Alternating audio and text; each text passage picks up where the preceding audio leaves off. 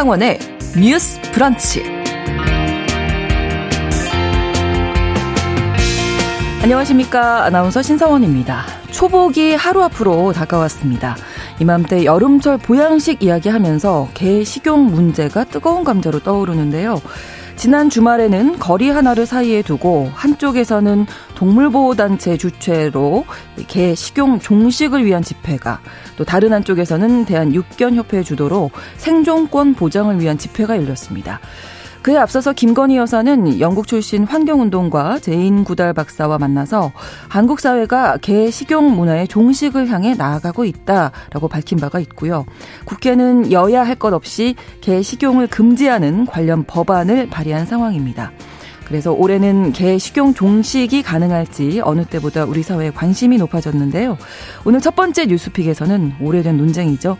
개 식용에 대해 찬반 의견 짚어보겠습니다.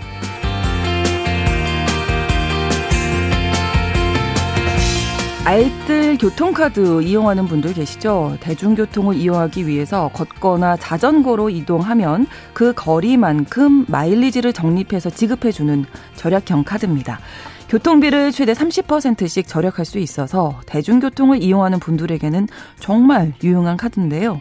올해 하반기부터는 마일리지를 적립할 수 있는 횟수가 크게 늘어났다고 합니다.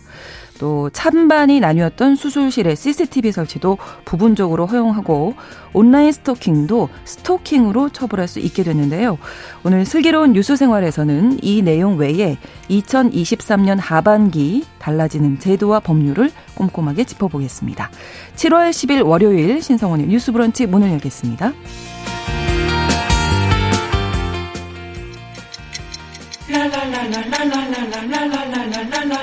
듣고 공감하고 진단합니다. 우리 사회를 바라보는 새로운 시선. 신성원의 뉴스 브런치 뉴스 pick. 뉴스 브런치 청취자 여러분과 함께 소통하며 만들어갑니다. 실시간으로 유튜브로 또 생방송 보실 수 있고요. 짧은 문자 50원, 긴 문자 100원이 드는 샵 9730, 우물정 9730번으로 의견 보내실 수 있습니다. 또 라디오와 콩 앱으로도 많이 참여해 주시기 바랍니다. 월요일에 뉴스픽 시작합니다. 이슬기 기자, 조으론 변호사 두 분과 함께하죠. 어서 오세요. 네, 반갑습니다. 안녕하세요. 벌써 내일이 초복 이던데요. 이쯤 되면 뭐 이제 보양식 어떤 거 드시는 뭐 준비하셨습니까? 저는 평양 냉면 먹으러 갑니다. 어, 딱 좋네요. 예. 네. 네, 삼계탕이죠. 삼계탕이죠, 네. 역시. 근데 요 복날 즈음 되면 이제 이슈가 되는 게 개 식용 문제거든요. 다뤄볼 텐데 올해는 그 어느 때보다 찬반 논쟁이 정말 뜨거운 것 같습니다. 네, 사실 1980년대부터 계속 등장한 논란이긴 했는데요. 네. 올해 같은 경우는 김건희 여사가 언급을 한 이후로 논의에 다시 음. 좀 급물살을 타는 분위기입니다. 네. 지난 4월에 김 여사가 동물보호단체 관계자들과 만났는데요. 네. 그 자리에서 이제 개 식용을 정부 임기 내에 종식하도록 노력하겠다. 그것이 저의 본분이라고 생각한다라고 강조를 했고요. 그뿐만 아니라 이제 김 여사는 뭐 윤 대통령 취임 후에 했던 첫 인터뷰에서도 네. 개 식용 종식이 중요하다라고 얘기를 했고 음. 아까 말씀하신 바처럼 지난 7일에는 그 환경 운동가로 유명한 제인 구달 박사를 만났어요. 네. 국내에는 이제 침팬치 연구가로도 알려져 있는데요. 그렇죠. 네. 이제 만나서 아, 개 식용 과정에서 학대가 너무 많이 일어나고 음. 다른 동물들과 인간 존엄을 위협하는 수준이다라는 우려를 공유했습니다. 네. 이에 대해서 이제 대한 육견협회 그 육견 하시는 분들 이제 농장주들은 이제 김건희 여사를 비판하고 나섰는데요. 네. 이제 영부인인 김 여사가 대통령도 아니고 국회의원도 아닌데 중립을 지켜야 한다라는 얘기고요. 그리고 우월적 지위를 이용해서 동물 보호 단체의 편을 들고 있다. 음. 이렇게 하는 것은 정치 활동이며 월권이다라는 얘기고요. 또 한 가지 이 개 식용 관련해서 많이 얘기가 나오는 게 그 영국 프리미어 리그에서 뛰고 있는 손흥민 선수 네. 선수가 네, 네, 네. 그 상대편 팀들로부터 자주 받는 악플이 음. 뭐 집에 돌아가서 개고기나 먹으라 같은 음. 이제 인종 차별성 악플을 많이 받았었거든요. 네. 이것을 이제 육견 협회가 언급을 하면서 이렇게 피해를 입는 손흥민 선수도 가만히 있는데 아, 네. 이제 이렇게 정권에서 하는 건 백인에게 굴종하는 사대주의다라고 네. 얘기를 음. 한바 있습니다. 그래서 지난 주말에 이제 길 하나를 사이에 두고 양측으로 나뉘어서 집회가 진행됐었잖아요. 네, 내일이 초복이잖아요. 네. 이제 사흘 앞둔 지난 8일 토요일에 그 보신각 과그 건너편 도로를 사이에 두고 동물 보호 단체와 육견협회가 찬반 집회를 열었는데요. 네. 이제 전국 31개 동물 단체가 모여서 이제 개 식용 종식을 촉구했습니다. 한 음. 400여 명 정도가 참가를 했고요. 네. 이 단체를 이제 줄여서 국민행동이라고 하는데 네. 이 국민행동에서는 정부가 이제 개 식용 산업에서 발생하는 불법 행위를 엄중히 단속 처벌해야 한다. 음. 그리고 지금 국회에 발의돼 있는 관련 특별 법안이나 개 식용 금지 내용을 담은 동물보호법 개정안을 조속히 통과시켜라라고 촉구를 했고요. 네. 반면 이제 도로 맞은편에서 대한육견협회가 기자회견을 열었는데요. 육견협 종 육견업에 종사하신 한 250여 명이 모였고 네. 이분들의 요지는 이제 반려견이랑 식용개는 전혀 다르다라는 다르다. 네. 것입니다. 음. 어, 이 회원들이 이제 오후 1시쯤에 미리 준비한 개고기를 시식하는 퍼포먼스를 아. 열려고 했는데 네. 이를 경찰이 막아섰어요. 그래서 여기에 대해서 경찰 관계자 말이 개고기 식용 자체를 막을 수 있는 법적 근거는 없지만 동물보호법 위반 소지가 있어서 잠시 막아섰다. 추후에 관련 수사를 하겠다라고 얘기를 했습니다. 네. 자, 그러면 현재 법적으로는 어떻게 돼 있는지 변호사님. 이 식용 네. 목적의 개고기 같은 경우에는 이제 불법이랑 합법이 이제 공존하고 있어요. 아, 그러니까 어떤 법에 애매한데? 보면 네. 합법이고 아. 어떤 법으로 보면 불법인데요. 어. 제가 좀 구체적으로 말씀을 드리면 네. 일단 축산법이라는 게 있거든요. 네. 축산법은 이제 축산물을 안정적으로 공급하기 위한 법이에요. 그래서 네. 이제 농가 소득의 증대를 위한 그런 음. 법인데 여기에 이제 가축이라고 규정되어 있는 동물의 종들이 있어요. 네. 근데 여기에는 이제 개가 포함이 됩니다. 아. 그럼 개가 가축이면 음. 어떻게 보면은 축산물의 하나의 가축이 개라면 개고기 네. 역시 축산물에 해당을 하고 이 축산법에 따르면 그 축산물인 개고기는 합법이라고 볼 수가 먹는 게뭐 있어요. 괜찮은 거잖아요. 축산법에 따르면. 축산법에서는. 네. 근데 축산물 위생관리법이라는 게 있어요. 아. 그러니까 아까 축산법에 규정되어 있는 동물들을 네. 어떻게 사육할 거고 음. 어떻게 도살할 거고 어떻게 네, 처리할 네. 거고 가공할 거고 유통할 거고 이런 거를 규정하고 있는 축산물 위생관리법의 가축에는 네. 개가 포함되어 있지 않습니다. 그러니까 음. 개를 가축으로 뭐 키워오는 거. 그러니까 축산법에는 가축인데 이 축산물 위생관리법에는 가축이 아니에요. 맞아 있어요. 그러면 유통할 수 없는 거네요? 유통할 수 없죠. 네. 그러다 보니까 뭐 도살하는 방법이라든지 어떻게 음. 키워야 되는지 뭐 소농장이나 돼지농장 같은 경우는 네. 그 농장의 규격이라든지 그렇죠. 여러 가지의 장비라든지 음. 이런 것들이 있는데 아. 개와 관련해서는 그런 것들이 없는 거죠. 그리고 식품위생법이 있는데 네. 식품위생법은 이 모든 음식물에 대해서 규정을 하고 있거든요. 그렇죠. 그러니까 판매를 목적으로 하는 식품에 대한 음. 기준이 이 식품위생법에 있는데 네. 판매를 하기 위해서는 이 식품에 대한 기준에 음식물 그 식품이 규정이 되어 있어야 그거를 판매를 할 수가 있는 거거든요. 그렇죠. 거기에는 또 개가 빠져 있어요. 그런데 이렇게 식품 공전에 기재되어 있지 않은 식품을 파는 게 5년 이하의 징역 또는 5천만 원 이하의 벌금에 처해지는 거예요. 아. 그러니까 개고기를 파는 거는 음, 지금 불법이라는 거죠. 거네요. 그런데 개를 식용 목적으로 키우는 거는 합법인 거예요. 가축이니까.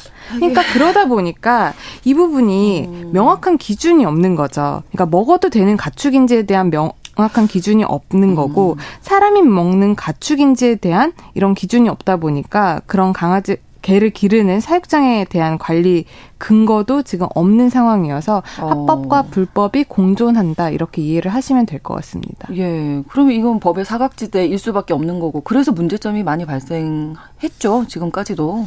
네, 네, 뉴스픽에서도 다뤘었지만 이제 개를 사육하고 도살하고 음. 이제 판매 조리하는 과정에서의 문제점이 많이 드러났었는데요. 네. 뭐 나온 것에 따르면 이제 음식물 쓰레기를 사료처럼 주는 경우가 많은데 네. 그것조차도 쉬어 있어서 먹을 수 없는 아이고. 부분이라든지 네. 혹은 일부 개 농장에서는 개들이 서로에게 상처 입히지 않도록 하기 음. 위해서 생리를 뽑는 경우도 있다고 아. 하고요. 아. 그리고 이제 도살하는 방법에 대해서 네. 뭐 강아 다른 소나 돼지와 다르게 강아지는 이제 사람을 공격할 수 있기 때문에 음. 도살하는 과정에서 아. 전기 봉으로 충격을 줘서 도살하는 방법을 많이 택했는데 이것이 문제가 많다는 음. 지적이 많았었고요.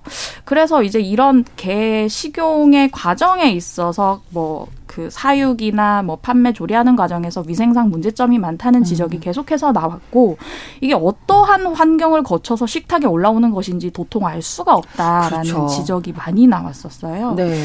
그리고 개 농장 가운데는 개만 키우는 게 아니라 뭐 소나 돼지나 뭐 오리나 닭 까지 같이 키워서 음. 질병 발생 위험도가 더 음. 높을 수도 있고 네. 이렇게 있던 개들이 반려견으로 입양되는 케이스도 있는데 이런 경우 질병이 있는 개가 여러 가지 가정과 사회에 질병을 또 옮길 수도 있다는 그렇죠. 위험까지 제기가 됐었습니다. 네. 그래서 국회에서는 지금 여야가 같이 공동으로 어, 예, 이제 뭐 의견이 나뉘진 않았어요 여기에서는 관련 법이라든지 조례안 발의돼 있더라고요. 네. 네, 식용 그러니까 개식용을 금지하자라는 차원의 법안은 이제 여야 모두 지금 적극 나서는 모습을 네, 네. 보이고 네. 있습니다.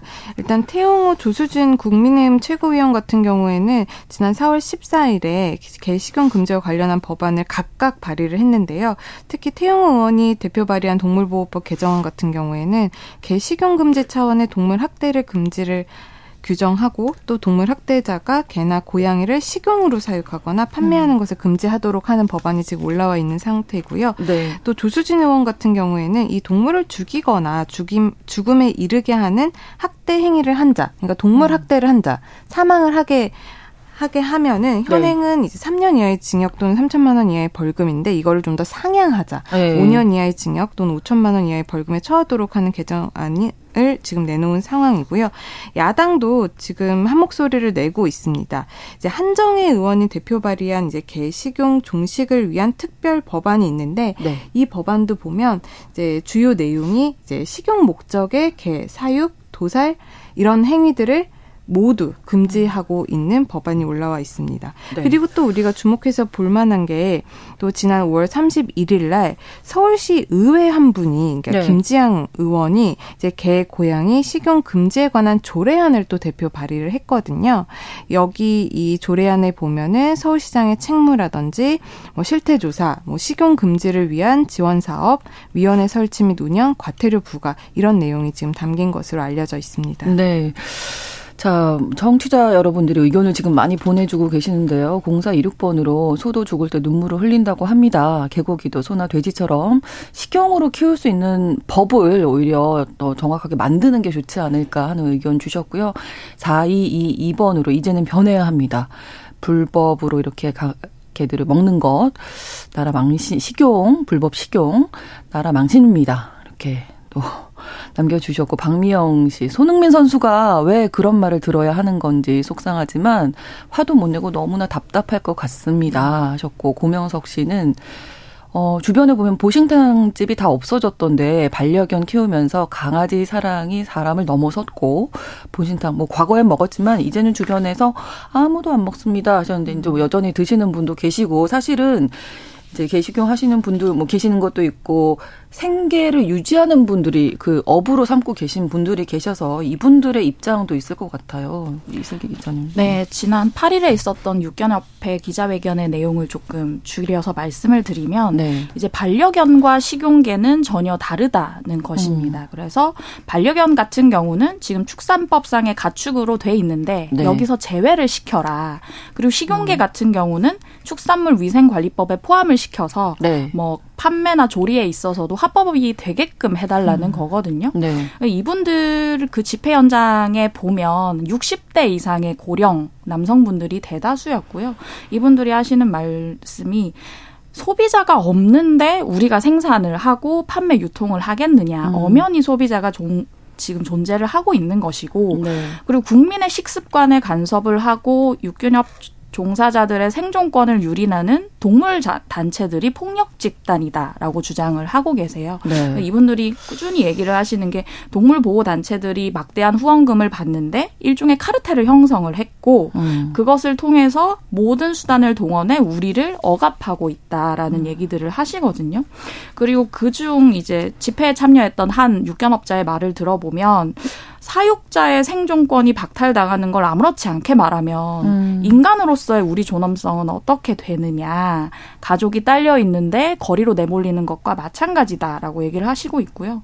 어차피 사양 산업이고 농가에는 노인들 뿐인데 한 20년 정도 영업을 보장해 주는 것이 뭐가 문제냐라는 음. 얘기를 하고 계십니다. 네, 2082번으로도 정부가 급작스럽게 이렇게 정책을 변경하게 되면 많은 혼란을 야기할 수 있다. 안타깝긴 하지만 개 식용 대통령의 경우도 수많은 사람들의 생업이 걸려 있는 만큼 이렇게 갑작스럽게 정책을 변경하는 게 역효과를 일으킬 수도 있을 것 같다라고 하시면서 개 식용을 거부하는 사회적인 인식이 인식이 생업과도 조심스럽게 좀 타협안을 만들어갈 수 있으면 좋겠다. 이런 의견을 또 주셨고요. 9560번으로도 1년 후 또 2년 후부터 모두 금지한다. 이렇게 어떤 기간을 주고 계도 기간. 예, 예, 예. 정리할 수 있는 시간을 어, 주는 게 어떠냐 이런 의견 주셨거든요. 저 뭐 찬반 논쟁이 어, 첨예하게 맞서고 있는데 어떠세요? 두 분 어떻게 보세요? 사실 이 문제가 이렇게 논란이 된 게 뭐 하루 이틀 그렇죠. 일이 아니고 거의 네. 복날 되면 매번 매해 여름마다 저희가 나오는 네. 주제 같은데 이게 제가 이번에 공부를 하면서 이게 법 조항들을 살펴보니까 네. 법이 좀 문제가 있더라고요. 음. 왜냐하면 네, 네. 이게 축산법에는 개를 가축으로 음. 이제 규정을 하고 있다 보니 식용으로 개를 키우는 건 합법적인 영역인데 네. 그것을 또 판매를 하고 네, 그러니까 뭔가... 하는 거는 불법이잖아요. 네, 네. 그러면 키우는 건 합법인데 그걸 판매를 하는 거는 불법이라고 한다면 이게 말이 맞지가 않는 그렇죠. 거잖아요. 네. 그렇게 본다면은 정부나 국회에서 이 음. 부분에 대해서 뭔가 법으로 좀 체계적으로 이게 좀 규정을 해놓으면 혼란이 없을 건데 네. 그거를 어떻게 보면은 여러 가지 뭐 사회 주장들을 음. 반영을 해서 조금 밀어놓은 경향이 없지 않나 싶어요. 음. 왜냐하면 네. 이렇게 뭐 어디 법엔 들어가 있고 어디 법에는 들어가 있지 않으면 네. 이 부분에 대한 혼란은 오롯이 국민의 몫이잖아요. 그렇죠. 이 부분에 대해서 뭐 찬반 의견이 나오는 것뿐만 아니라 이게 합법이냐 불법이냐 이 문제는 또 다른 음. 영역의 문제 란 말이에요. 네. 사람이 처벌을 받을 수 있고 규제를 할 수 있고 이런 부분이기 때문에 그런 부분에 대해서 정부가 이번에 좀 적극적으로 음. 좀 일원화를 해서 혼란이 좀 없는 식으로 네. 가져가야 될 부분이 아닌가 생각을 하고요. 또 개인적으로는 어떻게 보면은 저는 안 먹, 습니다마는 이건 개인의 취향 문제 내지는 아직까지도 드시는 분들, 음. 사육하시는 분들이 있는데 그걸 아까 어떤 청취자님께서도 말씀을 하셨지만 어느 한순간에 이게 불법이니까 이제 하지 마라고 음. 하면은 그분들의 생존권도 그 우리가 음. 좀 살펴봐야 되는 문제거든요. 네, 네. 그렇기 때문에 일정 정도의 계도 기간을 두고 음. 아니면 업종 전환을 할 수 있도록 정부 차원에서 조금 유인책을 쓰는 네, 것이 네. 어떨까 그런 생각도 많이 듭니다. 많이 이야기 나오는 게 항상 이제 학대라든지 위생 상태 아까 지적해 주신 이슬기 기자님. 그래서 이게 어떻게 좀 정리가 돼야 할지가 고민인데요. 네. 네, 저는 이제 정부가 방기했다는 것에 음. 이제 변호사님과 의견을 같이 하는데 궁극적으로는 개식용 금지가 돼야 된다고 생각하거든요. 음. 왜냐하면 이제 정말 그 동물 보호 단체에서 얘기하는 것처럼 이제 전 세계에서 개를 식용으로 먹는 나라가 거의 한국이 유일하다고 보셔야 음. 돼요. 왜냐하면 중국에서도 몇 개 지방 정부에서 금지하려고 지금 시도를 하고 있기 때문에. 네. 근데 이것을 이 개를 뭐 도살하고 판매하고 조리하고 하는 이 부분을 합법화의 영역에 올리기에는 네. 국제적인 어떤 기준이 없습니다. 왜냐하면 음. 먹는 나라가 없기 때문에. 음. 그래서 이걸 이렇게 수면 위로 올리기 위해서는 우리나라에서 네. 뭐 소나 소나 돼지에 적용하는 그런 부분들을 개에 맞게 기준들을 음. 만들어야 되는데 네. 거기에 조금 실질적으로 조금 무리가 있고요. 음. 그래서 이제 각종 여론 조사를 봐도 개고기를 먹지 않는다는 의견이 80%를 넘어서고 네. 그런 여론이 계속해서 환기되고 있는데 이것에 대한 그 법제화를 제대로 하지 않았던 것은 저는 정부와 국회가 음. 방기했다고 보고요. 네. 실질적으로는 문재인 정부 때 이제 개 식용에 관한 위원회를 만들어서 이걸 논의해보자 위원회는 논의 기구까지 만들었지만 네. 지금까지 위원회가 연장되기만 하고 실질적인 논의를 하지 않은 부분이 있거든요. 음. 그래서 사실은 정부가 이 육견업자들을 책임질 수 없어서 내지는 책임지기 힘들어서 방기한 부분이 없지 음. 않나 싶고 그리고 이제 계속해서 얘기 나오는 게 소와 돼지와 닭은 먹는데 그렇죠. 개는 왜 그러냐? 음. 아까 말씀드린 것처럼 개를 도살하는 그 방법이 말씀드린 것처럼 기수, 기준이 없기 때문에 굉장히 그렇죠. 잔인한 부분이 있고요. 음. 플러스 개에 대해서만 뭐 동물권을 존중해 줘야 된다는 얘기가 아니라 더불어서는 뭐 소나 돼지나 닭에 있어서도 음. 어떻게 하면 동물 복지를 좀 확립을 네. 해가면서 동물권을 지켜가면서 먹을 수 있을지를 우리가 음. 개로부터 시작해서 고민해야 하는 음. 단계에 와 있다는 생각이 듭니다. 그렇습니다. 더불어서 지난 4월에 이제 동물보호법이 시행이 됐는데 여기에 보면 정당한 사유 없이 동물을 죽이는 행위가 금지가 돼 있잖아요. 좀 영향을 주지 않을까 싶기도 한데. 네, 이제 지난 4월에 이제 개정된 동물보호법이 시행이 되고 있는데요. 네. 이 개정된 내용은 예전에는 그 동물 학대 부분에 있어서 잔인하게 죽이면 음. 이게 동물 학대로 인정이 돼서 처벌이 됐어요. 그런데 네. 이게 바뀐 부분은 정당한 사유 없이 음. 죽이면 이게 동물 학대라는 거예요. 이거의 차이점은 이제 정 뭐 잔인하든 잔인하지 않더라도 하, 음, 잔인하지 않더라고 하더라도 네. 정당한 사유가 없으면 동물 학대로 본다라는 겁니다. 그렇죠. 그러면 이제 예외적으로만 동물을 죽일 수 있는 거예요. 그렇죠. 그렇기 네. 때문에 뭐 아까 말씀하신 뭐 소나 돼지나 닭 같은 경우는 이게 축산물 위생관리법에 그런 도살 관련한 규정들이 있다 보니까 이 법에 의해서 정당한 사유가 있기 때문에 음. 죽이는 것 도살하는 게 합법인 영역인데 네. 지금 그 법에 개가 빠져 있잖아요. 네. 그렇게 본다면 개에 대해서는 지금 이 동물보호법에 보면 죽이는 것, 도살하는 음. 건 지금 불법인 겁니다. 네. 왜냐하면 법에 그렇죠. 없고 그렇기 네. 때문에 원칙적으로 정당한 사유가 없이 음. 죽이면 보호법 위반이니까 네. 그렇기 때문에 지금 동물보호법으로만 본다면 개를 도살하는 건 또 여기선 또 불법이다라고 음. 하면 아까도 말씀드렸지만 축산법 그러니까 내가 강아지 개를 키워가지고 내 농가 소득을 올리겠다라고 음. 하는 건 합법인데 죽이고 그 이후의 과정들이 다, 다 불법인 거예요. 라고 하면은 이게 네. 아직까지도 많은 모순이 있는 부분은 굉장히 아쉽게 음. 생각을 합니다. 정말 오래된 논쟁인데요. 어떻게 네네. 좀 네. 사회적으로도 접점을 찾아갈 수 있을지 이럴수록 또 의견을 많이 나누는 게 필요하지 않나 싶습니다. 첫 번째 뉴스픽 알아봤고요. 이어서 두 번째 뉴스픽으로 잠시 넘어가겠습니다. 아, 두 번째 뉴스픽이 너무 씁쓸한 내용인데 KBS에서 단독으로 보도를 했죠. 경기도 포천에서 이주 노동자 한 명이 10대들에게 집단 폭행을 당했는데 이게 지난 7월 1일에 있었던 사건이네요. 사건 개요를 좀 네, KBS에서 단독으로 이 CCTV 화면을 보도했었는데 정말 충격적이더라고요. 네. 지난 1일에 경기 포천에서 10대 소년 4명이 미등록 베트남 국적의 외국인을 집단 폭행한 사건입니다. 어, 이 10대 소년들은 지난 1일 오전 8시쯤에 네. 포천의 한 도로에서 1시간 정도 베트남 국적의 30대 이주 노동자를 집단 폭행을 했어요. 네. 당시 화면을 보면 오전 7시쯤에 피해자가 오토바이를 타고 가고 있는데 네. 옆으로 10대들이 탄 오토바이 두 대가 따라 붙습니다. 오. 그렇게 해서 피해자를 도로변에 멈춰 세우고 완전히 노렸던 거네요. 네, 네. 폭행을 했는데요. 이 10대 소년들은 이제 피해자의 오토바이에 보면 번호판이 없었어요. 아. 그래서 이제 미등록 오토바이인 걸 알았고 네. 아마 이주 노동자인 걸 짐작을 한 것 같고요. 지갑이 있느냐라고 물은 다음에 불법 체류자인 걸 신고하겠다고 하면서 음. 폭행한 것으로 알려졌습니다. 네. 포천 경찰서에서 이제 공동 폭행 혐의로 10대 4명을 불구속 입건했는데 네. 이 중에 2명은 이제 촉법 소년 아, 네. 만 14세 미만 미성년자인 것으로 파악이 됐습니다. 네. 그러니까 이 10대들이 피해자가 불법 이주 노동자일 수도 있다는 걸 알고 노린 거잖아요. 네, 네. 네. 그럼 얘, 이 피, 어, 피해자는 어디에 있고 지금 이 가해자들은 어떻게 돼 있는지. 일단 가해자 분 가해자들부터 말씀을 네. 드리면 네. 이 경찰에 이제 네 명이 모두 붙잡혔었는데 이 네명 네 중에 두 명이 촉법 소년인 것으로 조사가 됐다고 했잖아요. 네. 근 일단 모두 이제 공동 폭행 혐의로 입건은 됐는데 네. 일단 귀가 조치됐다라고 합니다. 그러니까 집에 간 아, 거죠. 네. 그런데 이제 피해자 같은 경우는 현재 구금되어 있는 상황입니다. 피해자가 구금돼 있어요. 네, 이 피해자분이 이제 무면허로 이제 오토바이를 타시던 분이었거든요. 음. 그러다 보니까 이제 무면허 라는 사실을 확인을 해서 네. 도로교통법 위반 혐의로 입건을 하고 이분을 이제 양주 출입국 사무소로 인계를 했어요 경찰에서 아, 네. 그런데 이제 출입국 사무소에 구금은 됐는데 지금 폭행으로 인해서 크게 다쳐 있는 상황이거든요. 음, 네. 이 출입국 사무소에 구금된 상태로 치료를 받는 것으로 지금 알려지고 있습니다. 네, 이 내용 2부에서 뉴스픽에서 바로 또 이어가도록 하고요. 11시 30분부터 일부 지역에서 해당 지역 방송 보내드리겠습니다.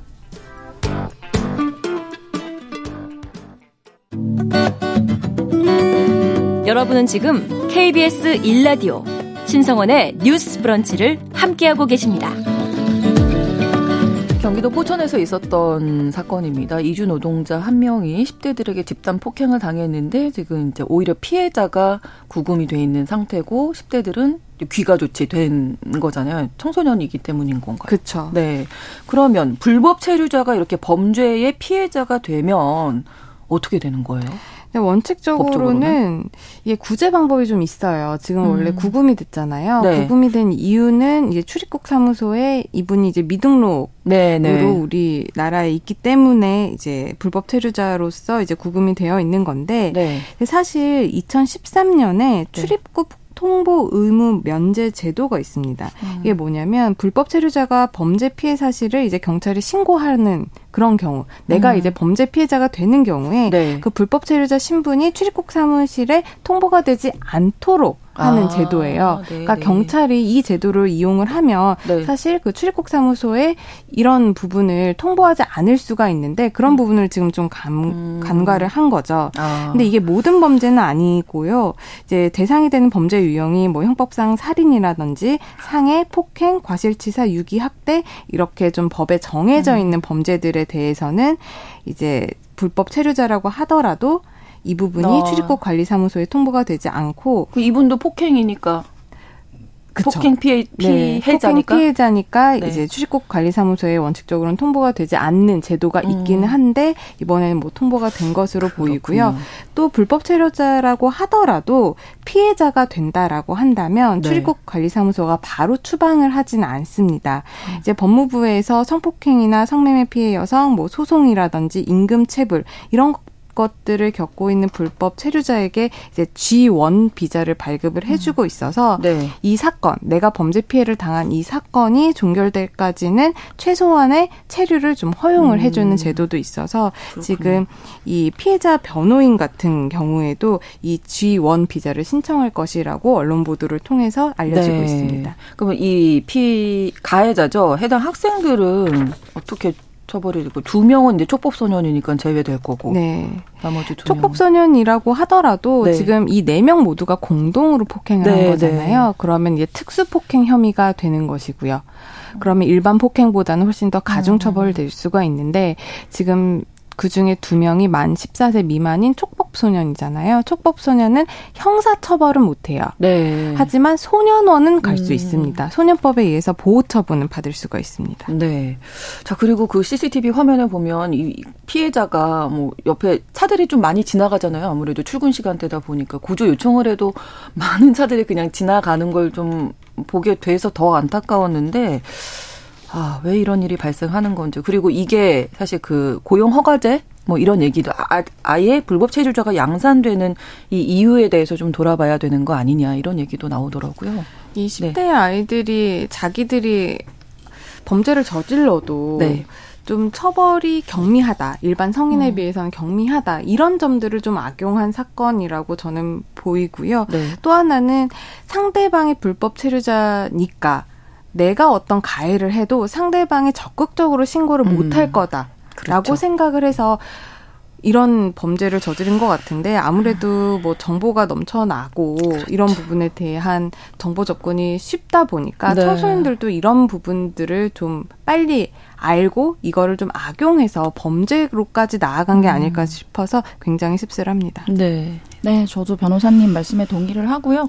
결과적으로는 어른들의 인식을 답습해서 그 혐오 범죄를 청소년이 저질렀다고 봐야 하는데 네. 그런 얘기도 있더라고요. 이 10대 청소년들이 범행 전에 SNS를 통해서 그 유튜브 같은 데 보면 미등록 이주 노동자를 색출하는 그런 영상들이 있어요. 아. 그거를 보고 모방 범죄 범죄를 저질렀다는 의혹도 나오고 있거든요. 네. 결과적으로 이런 것들은 어른들이 만들어낸 음. 어떤 그 미등록 이주 노동자에 대한 혐오 같은 그렇죠. 것들이 그대로 전이됐다고 봐야 하고 네. 사실 정치권도 잘못이 있는 게 최근에 이제 저희가 자주 다뤘지만 뭐 외국인 가사 노동자에 네, 대해서는 네, 네. 최저임금 적용해서 빼야 된다든지 혹은 한동훈 법무부 장관이 이제 미등록 이주 노동자 얘기를 하면서 국내 치안이 불안해질 수 있고 음. 국내 노동자들의 일자리를 뺏을 수 있다는 얘기를 했는데 실제로 치안 얘기를 말씀드리자면 그 인구 몇만 명당 범죄율이 외국인 노동자들이 훨씬 적어요 내국인보다 그런 건 정말 어떻게 보면 혐오를 답습한 그렇죠. 편견을 이어간 음. 것들이거든요. 네. 그렇게 보면 10대들 입장에서도 어떤 외국인 노동자들에 대한 혐오 표현을 그대로 쓰고 네. 그들은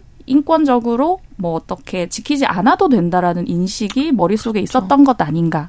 그리고 말씀하신 것처럼 불법 체류자라고 하는 미등록 이주 노동자의 경우에는 네. 자기 본국으로 쫓겨갈 것을 우려해서 아마 신고 못할 것이다라는 음. 생각 그리고 초법 소년이니 어느 정도 안전하다는 생각까지 더해진 것 같습니다. 이 인권이라는 게 이런 뭐 법으로 뭐 어떻게 되고 해야 그런 게 아니라 우리가 그냥 인식, 당연히 네. 갖고 있어야 되는 인식인 맞습니다. 건데 참 너무 씁쓸하고요. 우리나라 뭐 지금 산업 현장, 농촌에서 이주 노동자들의 손이 뭐 절대적으로 필요한 상황이기 때문에 사실 이런 제도도 우리가 한번 돌아봐야 하지 않나 이런 생각 좀 한 말씀 더 해주시겠어요? 네, 고용 허가자의 얘기를 네, 네. 아까 하셨는데 사실 이제 관련 이주 노동 관련 활동가나 연구자들이 계속 얘기하는 게 네. 결과적으로 우리가 필요해서 이제 외국인 노동자들을 데려와 놓고 한국에 오래 머물 수 없는 환경을 만든다는 얘기를 음. 계속 음. 하고 있어요. 네. 예를 들면 고용허가제 같은 경우도 체류 기간을 연장하려면 결국 네. 사업주가 오케이를 해줘야 되는 부분이기 때문에 그렇죠. 아무래도 이제 그 안에서 피해를 입어도 얘기하기 어려운 음. 그런 환경이 있는 거고요. 음.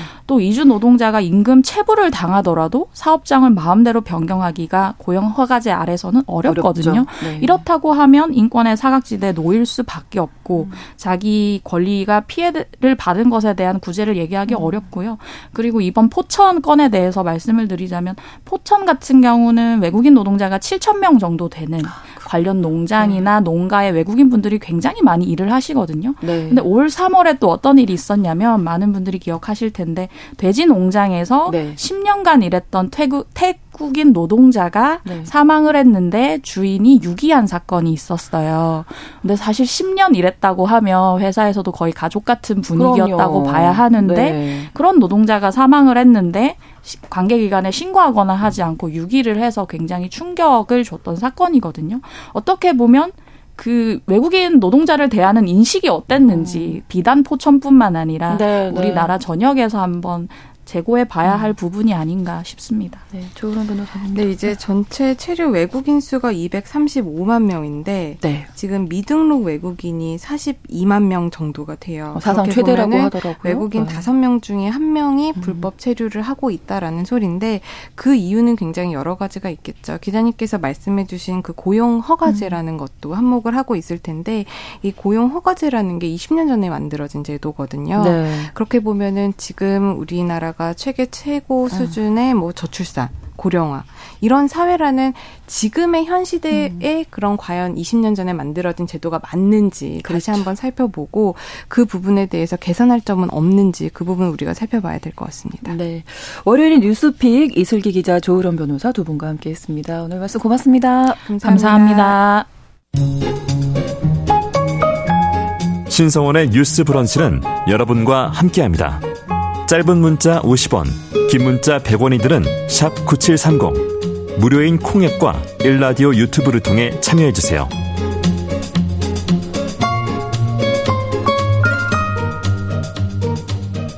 뉴스 브런치 듣고 계시고요. 지금 시각 11시 39분 향하고 있습니다. 알아두면 좋은 생활 정보 또 제도를 정리해 드리는 슬기로운 뉴스 생활 서울신문 곽소영 기자와 함께 하겠습니다. 어서 오세요. 안녕하세요.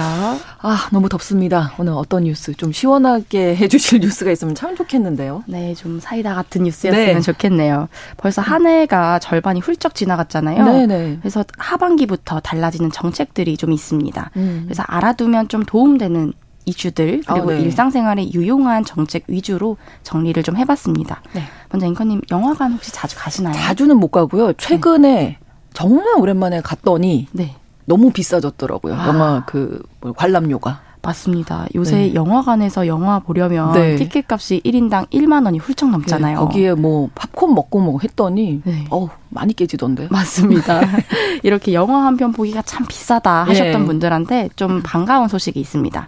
올해 하반기부터는요, 네. 이 영화 관람료를 신용카드나 체크카드로 결제를 할 경우 혹은 현금 영수증을 발급받을 경우에 연말 정산 때 30%의 소득공제를 받을 수가 있습니다. 오, 네. 기존에도 문화비 공제라고 해서요, 도서를 구입하거나 공연을 관람하는 경우에 그리고 미술관이나 박물관 입장료 같은 경우에 한해서 소득공제가 됐었는데요. 이 대상에 영화 관람료도 포함이 된 겁니다. 기준은요, 네. 총 급여가 7천만 원 이하인 근로소득자 중에서 신용카드나 체크카드 사용액이 총 급여의 25%가 넘는 분들이 대상입니다. 공제 한도는 문화비와 전통시장, 대중교통 사용분을 모두 합해서 총 300만 원까지 음. 소득 공제가 가능합니다. 꼭 알아두셔야 되겠네요. 유용하겠죠. 네. 돈을 아낄 수 있는 또 바뀐 제도들 뭐 있을까요? 네, 알뜰 교통카드라는 게 있는데요. 저처럼 대중교통을 애용하는 분들은 아마 많이들 알고 계실 제도 같아요. 네. 이 대중교통을 이용하기 위해서 역까지 혹은 승, 정류장까지 걷거나 음. 자전거로 이동을 하면 그 네. 그 거리만큼 마일리지를 적립해서 이게 돈으로 지급해주는 아. 절약형 교통카드입니다. 네. 여기에 카드사가 추가 할인까지 해주면요. 대중교통비를 약 30%까지는 절약을 할 수가 있거든요. 아, 유용하네요. 네, 그래서 전국에서 67만 명 정도가 이용하고 있 있을 정도로 굉장히 저 같은 음. 대중교통 이용자들한테 쏠쏠한 그런 제도입니다. 네. 이 마일리지를 적립할 수 있는 최대 횟수가요. 6월까지는 월 44회뿐이었거든요. 음. 그러니까 사실상 평일 출퇴근 때만 좀 이동을 대중교통으로 음, 이동 이용을 하면 다 소진되겠네요. 네, 거의 다 차감이 됐던 네. 거죠. 근데 이 이용 횟수가 7월부터는 상한선이 월 60회까지로 확대가 됩니다. 네. 그러면 이제 한 달에 아낄 수 있는 교통비가 최대 6만 6천 원까지 늘어나는 셈이거든요. 오.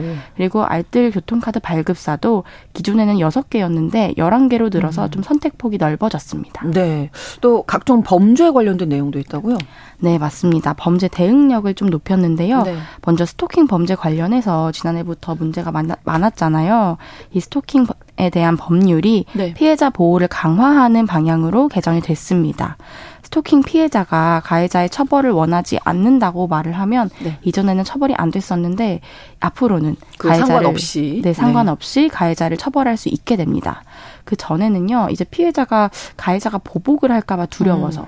아니면 이제 더는 엮이기 싫어서 네네. 네. 그래서 그냥 처벌을 원하지 않는다, 그냥 경고만 해달라 뭐 이런 음. 식으로 말을 하면 가해자를 수사기관이 처벌을 할 수가 없었습니다. 근데 이제 스토킹 범죄가 사실 그 자체로도 피해자한테 고통을 주지만 어 지난해 몇몇 사건들을 생각해 보면 아시다시피 음. 이후에 흉악 범죄로 이어지는 경우도 굉장히 많았잖아요. 네. 그래서 반의사 불벌죄로 개정을 하게 된 겁니다. 네. 그리고 온라인 스토킹 행위도 이 처벌 범위에 포함이 됩니다. 피해자의 개인 정보나 위치 정보를 온라인에 유포하거나 아니면 온라인으로 피해자를 사칭하는 행위 같은 경우도 네. 이제 스토킹에 포함을 시켜서요 처벌을 받을 수 있게 됐습니다. 네. 스토킹 피해자분들은요, 신고를 하는 것 외에도 살고 계신 지역 번호, 그리고 네. 1366번을 누르면 피해자에 대한 상담과 주거 지원, 치료 회복 프로그램을 연계받을 수가 있습니다. 1366번 기억하시면 좋겠고요. 다른 범죄 처벌도 강화된다고요? 네, 대표적으로 강화되는 범죄 유형의 보이스피싱이 있는데요. 네. 지금까지는 10년 이하의 징역이나 2천만 원 이하의 벌금이 적용이 됐습니다. 근데 앞으로는 1년 이상의 징역 또는 네. 범죄 수익의 3배 이상 그리고 5배 이하의 벌금을 부과할 수 있게 됩니다. 음. 그리고 징역형과 벌금형을 동시에 내릴 수도 있게 돼서요. 네. 처벌 수위를 좀 높인 겁니다. 네. 또 한 가지가 이제 찬반 논란이 참 많았었는데 수술실에 CCTV 설치도 변화가 있다면서요? 네, 맞습니다. 이 수술실 CCTV 설치도 음. 9월 25일부터 부분적으로 시행이 됩니다. 네. 환자가 의식이 없는 상태에서 수술하는 경우가 많은 의료기관 음. 이런 그런 좀 대형 의료 기관은 네. 수술실 내부에 CCTV를 설치를 해야 합니다. 음. 그리고 환자나 보호자가 요청할 경우에 수술 장면을 촬영할 수 있습니다. 아, 네네. 근데 당장 뭐 수술이 되게 급한 수술인데 네. CCTV 촬영 여부를 막 일일이 확인을 하다가 음. 수술이 지체되면 안 되잖아요. 그렇죠. 그래서 좀 위험한 응급 수술이나 환자 생명을 구하기 위해서 응급하게 진행되는 수술 같은 경우는 음. CCTV 의무 조항을 제외하게 됩니다. 네, 7월부터 바뀌는 제도들 세계 슬기로운 뉴스 생활에서 서울신문 곽소영 기자가 정리해드렸습니다. 고맙습니다. 감사합니다. 오늘날 주목해야 할 글로벌 이슈 뉴스 브런치 더 국제 라이브.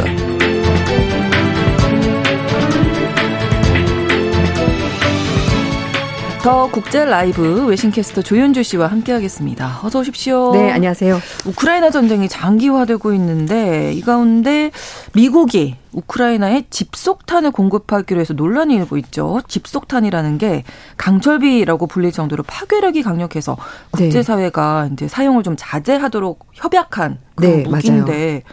일단은 조 바이든 미국 대통령이 지난주에 이 내용을 공식적으로 밝힌 거죠. 네. 어, 토요일이 우크라이나 전쟁 시작한 지 500일 되는 날이었고요. 아, 그렇군요. 벌써 그 와. 전날 미 국방부가 우크라이나 측에 집속탄 포함해서 탄약 무기에서 8억 달러, 우리 돈으로 거의 1조 원이 넘는 군사 지원을 하겠다고 밝혔습니다. 집속탄은 영어로 이제 클러스터 밤이라고 하는데요. 네. 그러니까 어, 모 폭탄 안에 작은 새끼 폭탄들이 가득 들어 있습니다. 그래서 이걸 아. 하나 터트리면 수십 개의 폭탄이 빛처럼 네, 아, 맞아요. 그래서 거군요. 이제 뭐 강철비다 이렇게 얘기를 음. 하는 건데 굉장히 파괴력이 강합니다. 네. 조 바이든 대통령이 미국 CNN 방송과 인터뷰를 하면서 집속탄을 제공하기로 결정하고 대해서 미국 대통령으로서 굉장히 힘든 결정이었다. 동맹국과 의회와 상의해서 내린 결정이다. 그렇지만 자신을 설득하기까지도 꽤 오랜 시간이 걸렸지만 그럼에도 불구하고 우크라이나에서 탄약이 부족하기 때문에 이런 결정을 내린 거다라고 배경을 설명했습니다. 그러면서 이 집속탄 사용에 대한 비난 여론을 의식하듯이 네. 국방부의 권고를 받아들여서 영구적이 아니라 이제 과도기적인 상황에서 충분한 포탄이 생산되기 전까지 일시적으로 음. 집속탄을 공급을 지원하겠다라고 밝혔습니다. 그리고 제이크 설리반 미 국가안보보좌관도 백악관 브리핑에서 이 집속탄 불발탄이 인명패를 가져올 수 있다는 것을 잘 알고 있기 때문에 네. 이번 결정 내리기가 사실상 쉽지가 않았다라고 해명을 했습니다. 네. 하지만 젤렌스키 우크라이나 대통령은 미국의 지원에 대해서 시적절하고 방어를 위해서 반드시 필요한 지원이라면서 네. 감사의 뜻을 밝혔고요. 또 우크라이나 국방부 장관도 집속탄이 도시 지역에서 사용하지 않을 것이고, 네. 그러니까 어, 러시아가 점령한 지역에서만 특히 예, 러시아의 방어선을 뚫는 데만 사용하겠다 이렇게 설명했습니다. 하지만 위험성이 있으니까 아까 뭐 네. 뭐 동맹이나 의회와 상의를 했다고 하지만 미국 동맹국들이 반대 입장을 밝혔죠. 맞아요. 맞습니다. 네. 일단 영국 총리가 아, 영국은 집속탄에 관한 협약, 그러니까 CCM이라고 이제 줄여서 부르는데요. 여기에 네. 서명한 123개국 가운데 하나이고 그래서 사실상 이제 반대 입장을 밝혔고요. 네. 스페인 국방장관도 특정 무기, 폭탄을 우크라이나 측에 제공할 수 없다는 확고한 약속했다면서 음. 반대 의견을 밝혔습니다. 그리고 캐나다 정부 역시 지난 수년간 폭파되지 않고 남아있던 불발탄이 음. 민간에게 미칠 잠재적 영향에 대해서 굉장히 걱정하고 있다라면서 사실상 반대 입장 밝혔습니다. 하지만 독일은 어, 독일이 나서서 집속탄을 우크라이나 측에 제공하지 않겠지만 그러나 네.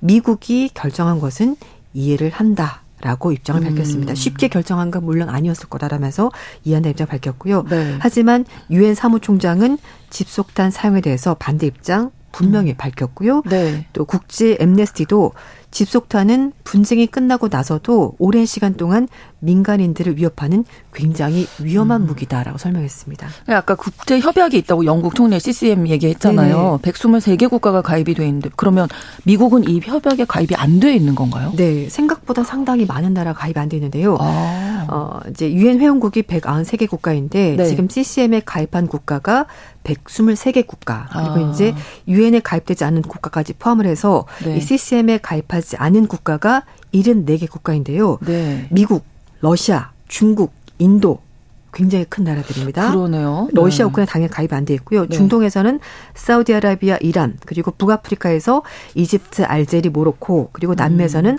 브라질, 아르헨티나, 아시아에서는 한국, 아, 우리나라 가입 안 됐어요. 네. 아, 카자흐스탄, 키르기스탄 이런 나라들이 음. CCM에 가입돼 있지 않습니다. 네. 이제 말씀인 것처럼 가장 큰 문제는 집속탄 이렇게 여러 개 폭탄이 이제 작은 폭탄이 확 터진다고 했잖아요. 근데 그게 다 터지지 않고 남아 있는 경우가 있습니다. 그러면 어. 이게 지뢰처럼 네, 땅속에 네. 묻혀 있다가 어느 날 갑자기 터지는 거죠. 민간인이 지나가다가 아. 거기 어디 있는지 모르니까요. 그렇죠. 그래서 민간의 사상자가 발생하게 되기 때문에 국제 적십자 위원회에 따르면 최근에도 일부 분쟁 지역에 최대 40%라는 음, 폭탄이 폭발하지 않고 남아 있다고 하는데요. 예. 어, 집속탄 때문에 발생하는 사람, 그 사상자 60%가 일상생활하다가 전혀 모르고 아, 네. 터지는 바람에 부상을 입게 되는데 안타깝게도 사상자 가운데 3분의 1이 어린이라고 합니다. 아, 그래서 이런 협약까지 네. 많은 국가들이 맺은 건데 집속탄이라는 건 언제부터 사용한 건가요?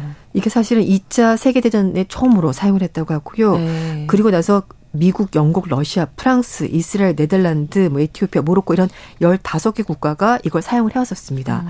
미국은 1964년부터 73년 사이에 라오스에만 2억 6천만 개 달하는 집속탄을 투하를 했고요. 음. 그리고 이 중에서 약 10%가량인 최대 2,700만 발 가량이 불발탄으로 아, 남아 있고 네. 이것 때문에 무려 11,000명이 목숨을 잃었습니다. 어 2010년에 집속탄 사용 및 제조 보유 이전을 금지하는 집속탄에 관한 협약 CCM이 이제 서명이 됐고요. 근데 말씀인 것처럼 123개 나라가 음. 아, 가입을 했는데 하지만 말씀인 것처럼 아직도 수십 개 나라가 음. 가입을 하지 않고 있습니다. 네. 그 제이크 설리반 미 국가안보보좌관은 미국이 제공하는 집속탄의 불량률이 어 굉장히 낮다. 뭐 2.5% 미만이다. 불발탄이 많이 없을 것이다 네. 이런 얘기잖아요. 네. 그래서 결국은. 이제 네. 제공을 하는 거다라고 해명을 음. 하긴 했습니다. 근데 이렇게 국제 사회가 다 금지하고 사실 네. 말씀 들어보니까 특히 어린이 사상자가 음. 많다고 하니까 더 안타까운데 미국이 왜 이렇게 우크라이나에게 지원을 하려고 하는 걸까요? 일단 전쟁이 장기화되는 것에 대한 부담감이 상당히 큰 것 같습니다. 음. 전쟁이 시작된 지 벌써 이제 1년 6개월이 다 돼가는데요. 네. 미국을 비롯한 서방 국가들이 무기를 여러 차례 지원했었고요. 그렇지만 그렇죠. 전쟁은 아직도 끝날 기미가 보이지 않고 음. 있습니다. 그리고 어, 얼마 전에 그 용병 기업인 바그너 그룹의 프리고진이 네, 반란 네. 일으켰잖아요. 그렇죠. 근데 그리고 나서도 이렇다 할 만한 변화가 음. 없습니다. 그리고 젤렌스키 우크라이나 대통령이 대반격하겠다라고 음. 공언했는데 하지만 지금 전장에서는 큰 변화가 없습니다. 그래서 네. 민간인 피해 우려에 불구하고 집속탄을 지원한다라고 이제 볼 수가 있을 텐데요. 특히 우크라이나 쪽에서도 전세를 뒤집기 위해서는 집속탄이 필요하다라고 음. 계속 얘기를 하고 있고 또 미국에서는 공화당 소속 의원들 중심으로 우크라이나 집속탄을 제공하도록 지금 현 정부를 압박을 하고 있고요. 우크라이나 네. 측에서도 반격을 위해서는 이 무기가 꼭 필요하다고 미국 측 계속 요청을 하면서 결국 미국이 고심 끝에 결국은 음. 집속탄을 보내기를 한 것으로 보이는데 하지만 러시아 측은 거 봐라. 이 전쟁 너희가 원하는 데 가지 않고 있다. 음. 우크라이나가 대반격하겠다고 했지만 별거 없지 않았냐라고 말하면서 결국 절박함 때문에 나온 행동이다라면서 네. 미국과 우크라이나 모두를 비판을 하고 있습니다. 자, 이또 어, 지원이 집속탄 지원이 네. 어떤 결과를 낳을지 좀 음. 지켜봐야 되겠습니다. 다른 소식 하나가 더 있는데요. 제닛 옐런 미 재무장관이 지난주에 중국을 방문했는데 미국은 중국과 디커플링 원하지 않는다. 이런 입장을 분명히 했다고요. 네, 맞습니다.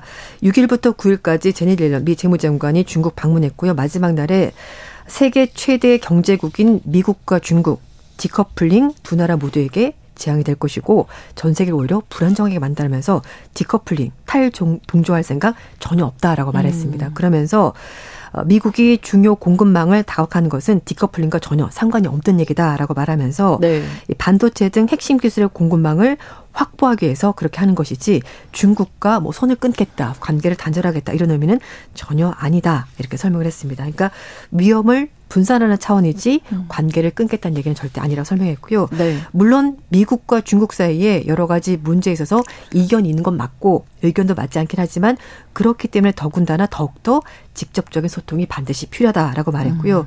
그러면서 조 바이든 대통령과 자신은 미중 관계를 강대국의 갈등 프레임으로 보지 않는다. 음. 두 나라가 같이 충분히 번영할 만큼 세계가 크다고 믿는다 어. 이렇게 말했습니다. 그러니까 뭔가 약간 조금 방향이 좀 선회한 맞아요. 느낌, 경쟁보다는 이제 좀 협력 쪽으로 가지 않을까 이런 네, 생각 드네요. 맞습니다. 사실 어, 트럼프 행정부 때부터 미국이 중국에 대해서 무역 문제를 가지고 적자가 너무 많다라면서 압력을 네. 가했었고요. 이제 그리고 나서는 어, 바이든 행정부에서는 트럼프 행정부처럼 가지 않을 거라고 생각했습니다만 예상을 깨고 음. 미국 역시 계속 중국을 압박을 하고 있는데요. 그러다 그렇죠. 보니까 어, 대중 적자는 계속 늘어나고 있고 무역 비중은 줄었어요. 그럼에도 음. 불구하고 대중 적자가 증가하고 있는데 결국 이렇게 가다가는 음. 두 나라 모두가 손해이지 않냐. 그렇죠. 그러니까 음. 협력적으로 갑시다라고 약간 방향을 튼 것으로 보이고요.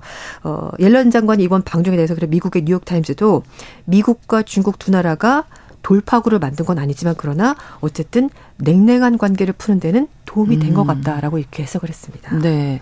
소통 부족에서 비롯한 오해 때문에 미중 관계가 악화됐다 이렇게 옐런 장관이 본다고 하는데 그러면 이 부분이 소통을 좀 네. 해결할 수 해결책은 좀 마련이 됐나요? 일단 뭐 토니 블링컨 장관이 방문하고 나서 옐런 네. 장관이 갔기 때문에 이제 고위급 회담이 지금 계속해서 진행이 되고 있거든요. 그래서 그렇죠.